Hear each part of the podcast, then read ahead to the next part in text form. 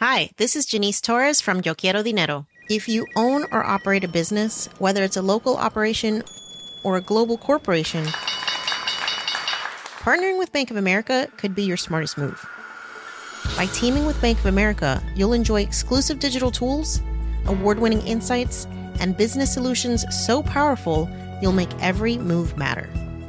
Position your business to capitalize on opportunity in a moment's notice. Visit bankofamerica.com slash banking for business to learn more. What would you like the power to do? Bank of America NA, copyright 2024. One size fits all seems like a good idea for clothes until you try them on. Same goes for healthcare. That's why United Healthcare offers flexible, budget friendly coverage for medical, vision, dental, and more. Learn more at uh1.com. This message comes from BOF sponsor eBay. You'll know real when you get it. It'll say eBay Authenticity Guarantee. And you'll feel it. Maybe it's a head turning handbag, a watch that says it all, jewelry that makes you feel like the gem, or sneakers and streetwear so fresh every step feels fly. When it comes to style and luxury, eBay gets it. They're making sure the things you love are checked by experts, and not just any experts, specialized experts. Real people who love this stuff with real, hands on authentication experience. So when you see that shiny blue checkmark that says Authenticity Guarantee, shop with confidence. Every inch, stitch, sole, and logo is verified authentic through a detailed inspection. That's how you know that eBay's got your back. Because when you finally step into those sneakers, put on that watch, get your real gold glow up, swing that handbag over your shoulder, or step out in that streetwear, you'll realize that feeling is unlike any other. With eBay Authenticity Guarantee, you can trust that feeling of real is always in reach. Ensure your next purchase is the real deal. Visit eBay.com for terms.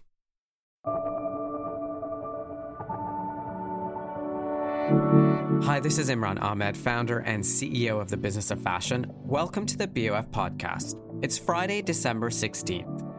The longer the war in Ukraine lasts, the harder it becomes to imagine how it might end. And for those on the front lines, from volunteer fighters to civilians standing ground in annexed territories, to the families grieving their loved ones, the realities are difficult to comprehend.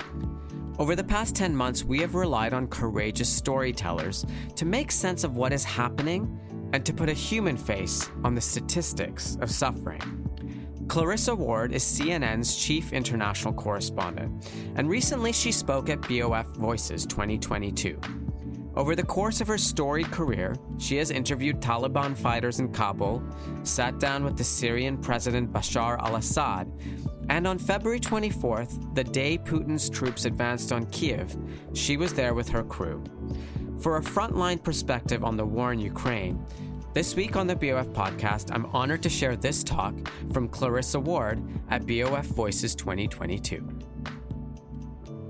Hi, everyone. Thank you so much for such a warm welcome. And I guess this is kind of the challenging content portion of what promises to be an amazing few days. And I wanted to talk to you all a little bit about Ukraine. I was there when the war began, and I've spent about 15 weeks there this year. So it's been a big part of my 2022. That's a story I've been covering since 2014. And I lived in Russia twice before as well. So it's a part of the world that I have spent a lot of time in. And I think that the sort of interesting conversation to be had around Ukraine right now is really about trying to envision how this thing ends, right? Where does it go from here? What does victory look like to the different parties who are involved in this conflict? Because I think that understandably, right now, there's this huge sense of exuberance around the Ukrainian ability to push back the Russian military, to humiliate them, to defeat them, to force them to retreat from Kiev, from Izium, from Kherson. And that has led to this kind of natural exuberance and a feeling that maybe they can really do it. Maybe they can win this war single handedly. They can push the Russian army completely out. And maybe while they're at it, they might destabilize the situation, or the situation in Russia might become so destabilized that Vladimir Putin would end up falling.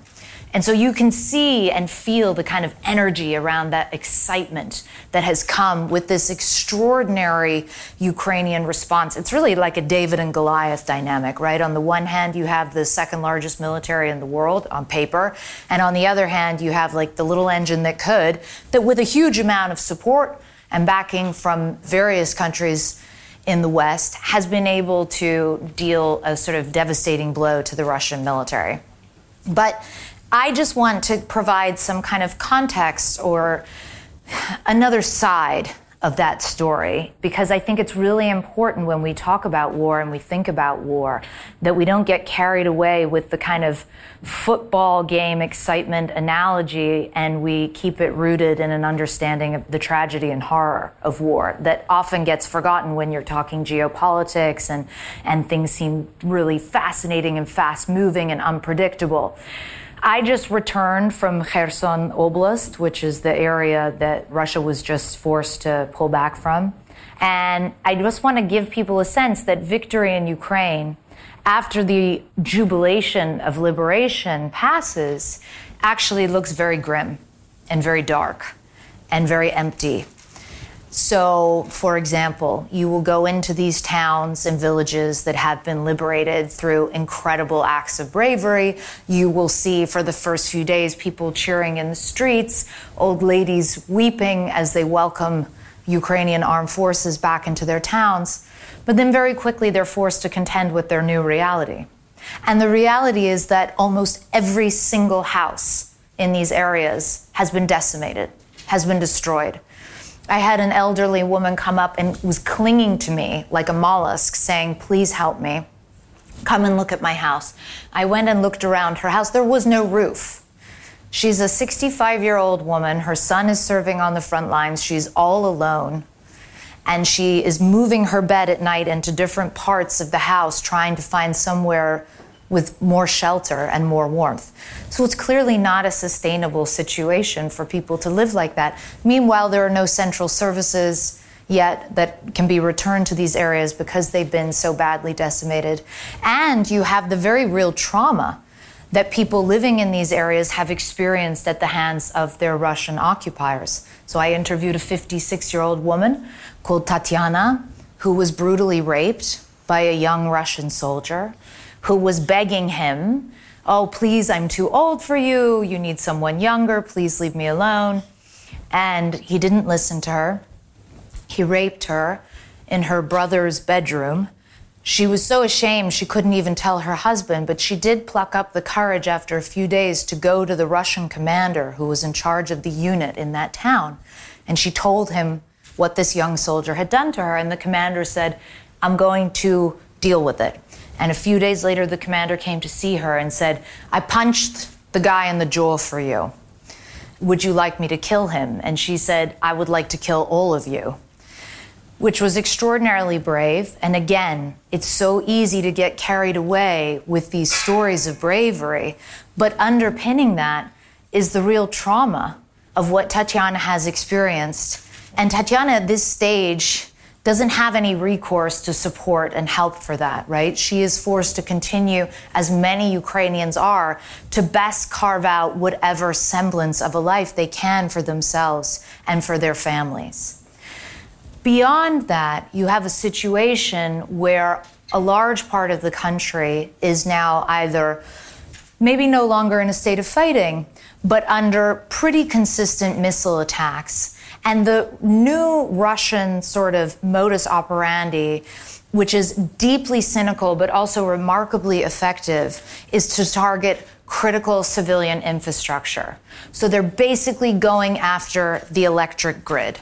And the reason this is kind of Effective is because, unlike some of the bombardment that we saw in the city of Mariupol, for example, where there was a huge number of civilian casualties, where uh, a women's maternity hospital was hit, a theater with displaced people living there was hit, hitting critical infrastructure doesn't quite rile the international community and onlookers in quite the same way because there aren't as many civilians being killed in the process.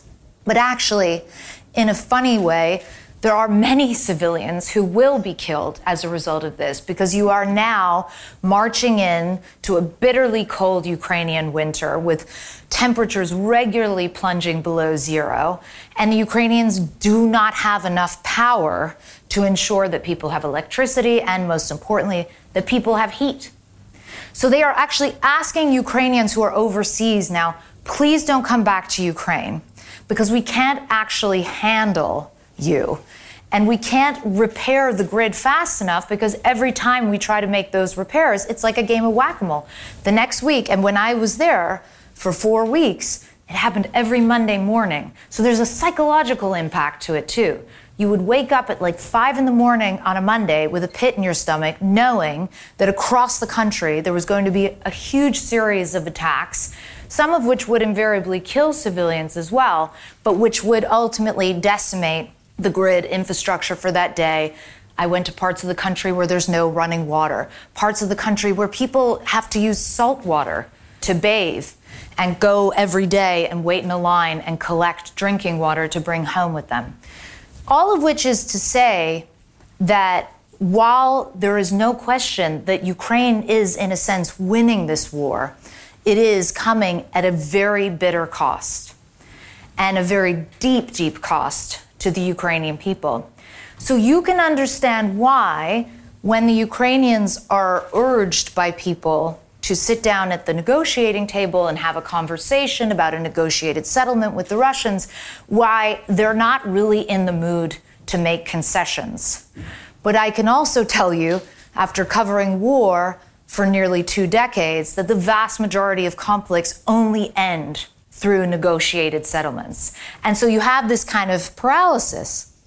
Now, on the other side, you have Russia, which I think it's fair to say at this stage can't really turn this around militarily into something resembling an outright victory. But don't forget that for President Vladimir Putin, this has become an existential issue.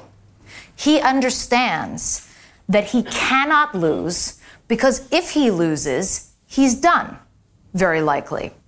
And so the game that I believe the Russians are playing now is not necessarily an outright victory because they understand that militarily that is essentially impossible for them, but to try to grind this conflict on and on with the hopes of extending it into like a protracted stalemate. And the reason they want to do that is because they are banking on the fact that the Western backers of Ukraine and the Ukrainians themselves will ultimately have a lower pain threshold than the Russians do because the Russians have been really indoctrinating Russian people into buying into this idea. This is an extension of our mission in the Second World War. We're ridding Ukraine of the scourge of fascism and Nazism. And so we need to be willing to suffer. We need to be willing to struggle and to keep on this mission. And, and that is something that historically has actually really appealed to the Russian psyche. And so while you're seeing a lot of Russians, understandably, not wanting to send their children to go and arguably probably die in Ukraine, you're not seeing Russians coming out into the streets in the way that maybe had been expected or hoped to protest the fact that the sanctions are having a really biting effect, that they can't get imports as easily anymore, that there are all sorts of constraints and changes that have been placed upon their daily lives and a certain quality of life that many Russians have become accustomed to, which is no longer available to them. So, for Russia at this stage, I would argue that probably a victory looks like a sort of extended stalemate, whereby ultimately the West and Ukraine's backers feel like, how much longer can we keep this up? Which brings me to the kind of final piece of the puzzle, and it's a really important piece of the puzzle, which is what does the international community, or particularly NATO, those supporting Ukraine in this war, what does victory look like to them? And this is interesting because you see that there's kind of two schools of thought here.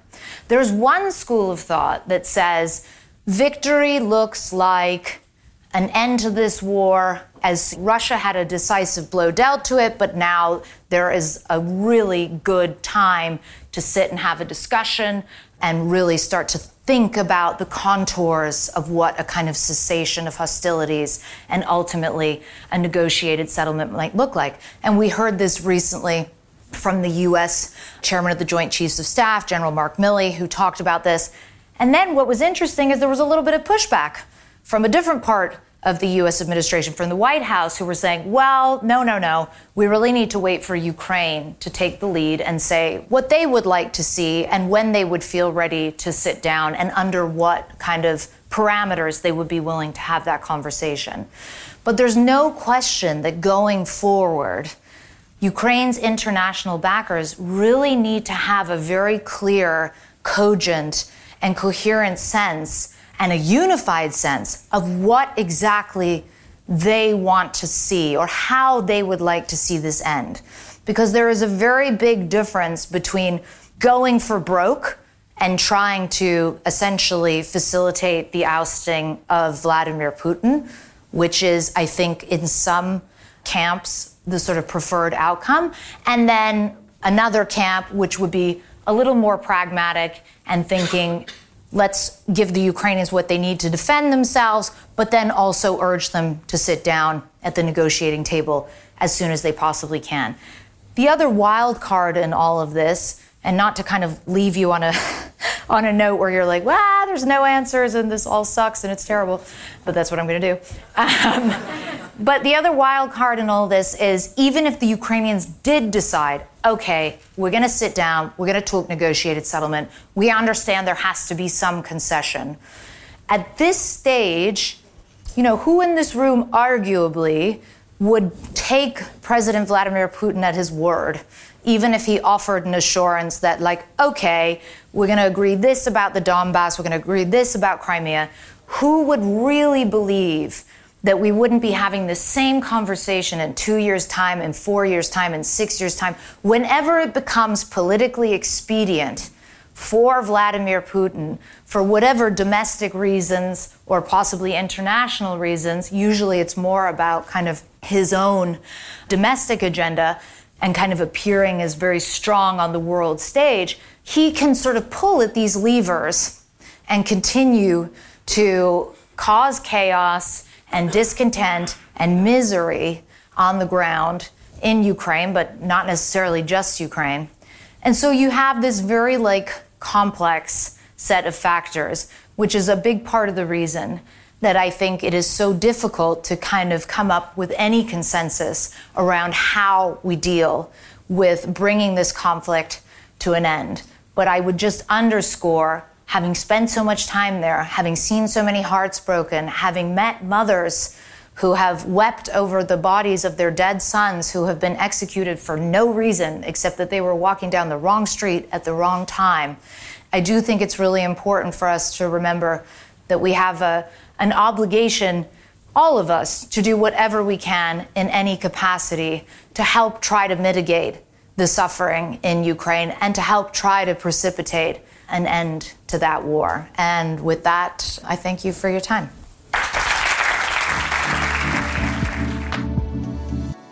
We'll be right back with more on the BOF podcast. Hey, I'm Ryan Reynolds. Recently, I asked Mint Mobile's legal team if big wireless companies are allowed to raise prices due to inflation. They said yes. And then when I asked if raising prices technically violates those onerous two year contracts, they said, What the f are you talking about, you insane Hollywood ass?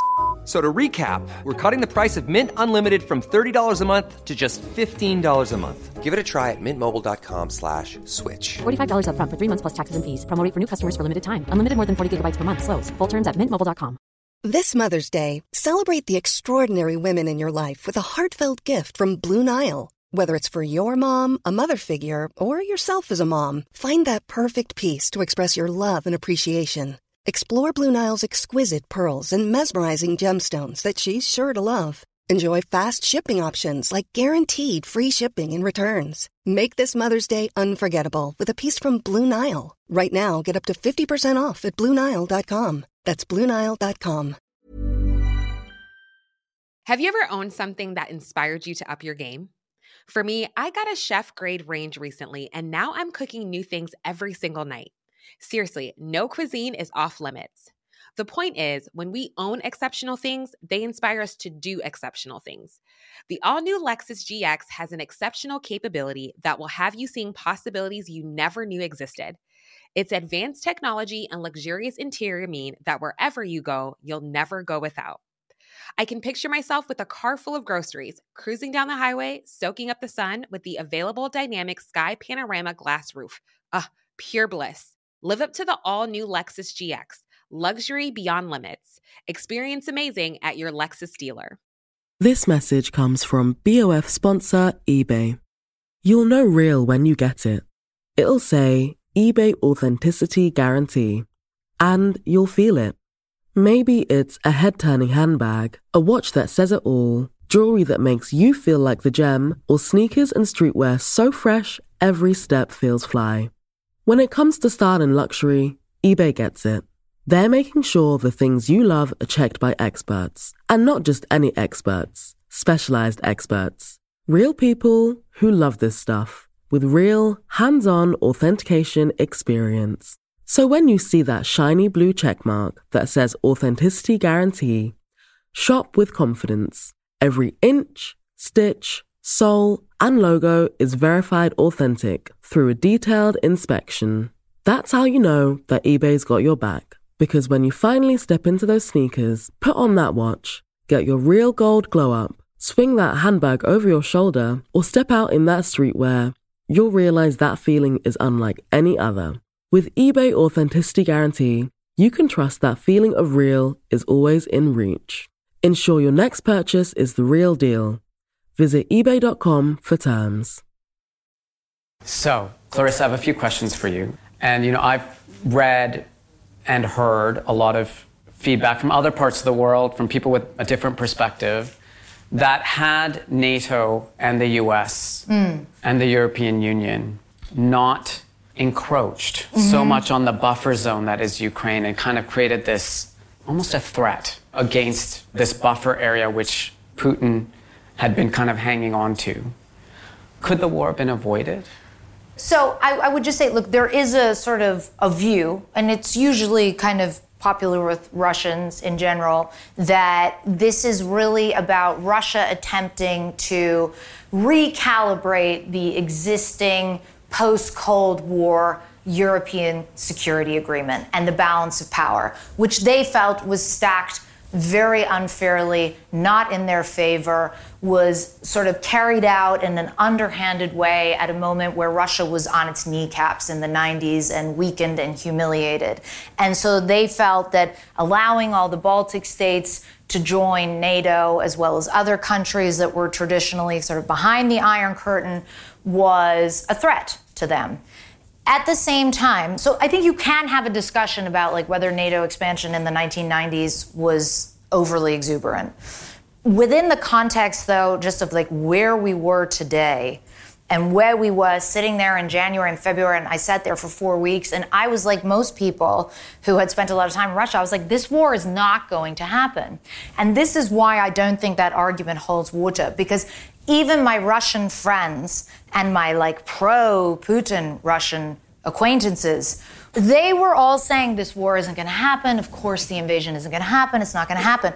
If it was inevitable, if Russia had been pushed to such a point where they had no recourse but to invade Ukraine, then maybe they would have said at the time, well, you know, it's inevitable. It's going to happen. It's going to happen because, you know, the West hasn't given Russia any choice. But that's not the rhetoric that was coming out, even from Sergei Lavrov himself. So I think that that's a little bit of a feint. But I do think you could have a separate discussion about like NATO expansion in the 1990s and, and whether that was handled as well as it could have been. Okay. The other thing that's part of the dialogue around this conflict is Mr. Putin himself. And just mm. now in your talk, you said Putin could be done. Yeah.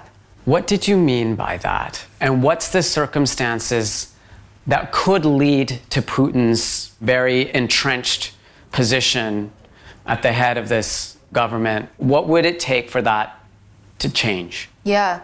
Well, I would just say I am always wary. I think sometimes in the West we wear rose tinted glasses. And anytime I'm not in Ukraine or Russia, I read articles. I'm like, wow, Putin's really on the ropes, man. It's really, it's, ha-. and then you go to Russia or Ukraine, you're like, oh, okay, well, mm, sort of. Because it's always more complicated, it's always more nuanced, and it's always more layered. The reality is, he is facing the greatest challenge to his power in the more than 20 years since he has been in control. He has been weakened by this war, by the failures of this war, by the failures of the Russian military. However, we have all seen how dictators and despots can cling to power for extremely long periods of time, even when their popularity is on the wane, even when they face threats from within their own inner circle. The only other thing I would just be cautious about, you know, you get carried away in the moment of like, wow, maybe Putin will really go. Well, the next question is who comes in Putin's place? Because if you think they're going to unlock the penal code and let Alexei Navalny, the Russian opposition leader, out and he's going to take over and it's going to be free and fair elections in Russia from now on, you're sorely mistaken. So, you know, it's a confluence of different factors around that. As always with the Kremlin, it's very opaque. It's very difficult to know exactly what's going on. But there's no question that he is weaker than he's been in a while. And if he doesn't bring home the bacon in some sense in Ukraine, even if it's with a little bit of sophistry and some nice words and trying to make something look like some kind of a victory, he will be, you know, facing some serious, serious challenges. A personal question, if you don't mind. Some of those stories you just shared are yeah. harrowing.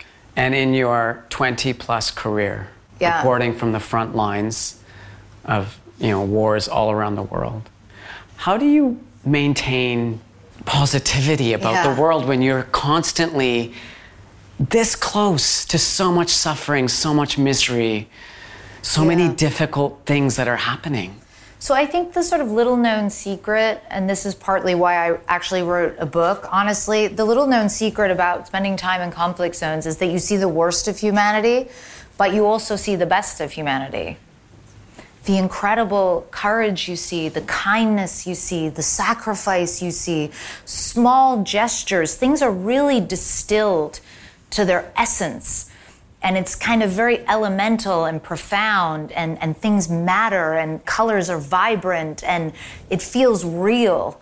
And all of that can be very compelling and very difficult to let go of and then you come back to your real life and you're like oh my god there's 50 kinds of toothpaste to choose from. And it's sort of overwhelming in a very different way but yeah, I would say don't underestimate like the incredible resilience and beauty of the human spirit under incredible hardship and adversity. And that for me is so life affirming and so affirming of this kind of thread of human connection that really binds and connects us all. Well, Clarissa, I am extremely grateful to have you here with us at Voices. I know you're an extremely busy person, but thank you so much for Thank coming. you. Thank you, guys.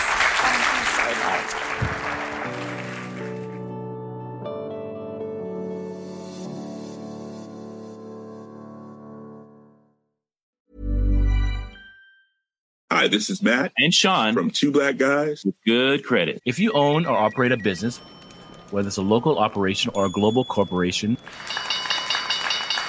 partnering with Bank of America could be your smartest move. By teaming with Bank of America, you'll enjoy exclusive digital tools, award winning insights, and business solutions so powerful you'll make every move matter. Position your business to capitalize on opportunity in a moment's notice. Visit bankofamerica.com slash banking for business to learn more. What would you like the power to do? Bank of America, N.A., copyright 2024. Planning for your next trip? Elevate your travel style with Quince. Quince has all the jet setting essentials you'll want for your next getaway, like European linen, premium luggage options, buttery soft Italian leather bags, and so much more. And is all priced at 50 to 80% less than similar brands. Plus, Quince only works with factories that use safe and ethical manufacturing practices. Pack your bags with high-quality essentials you'll be wearing for vacations to come with Quince. Go to quince.com slash pack for free shipping and 365-day returns.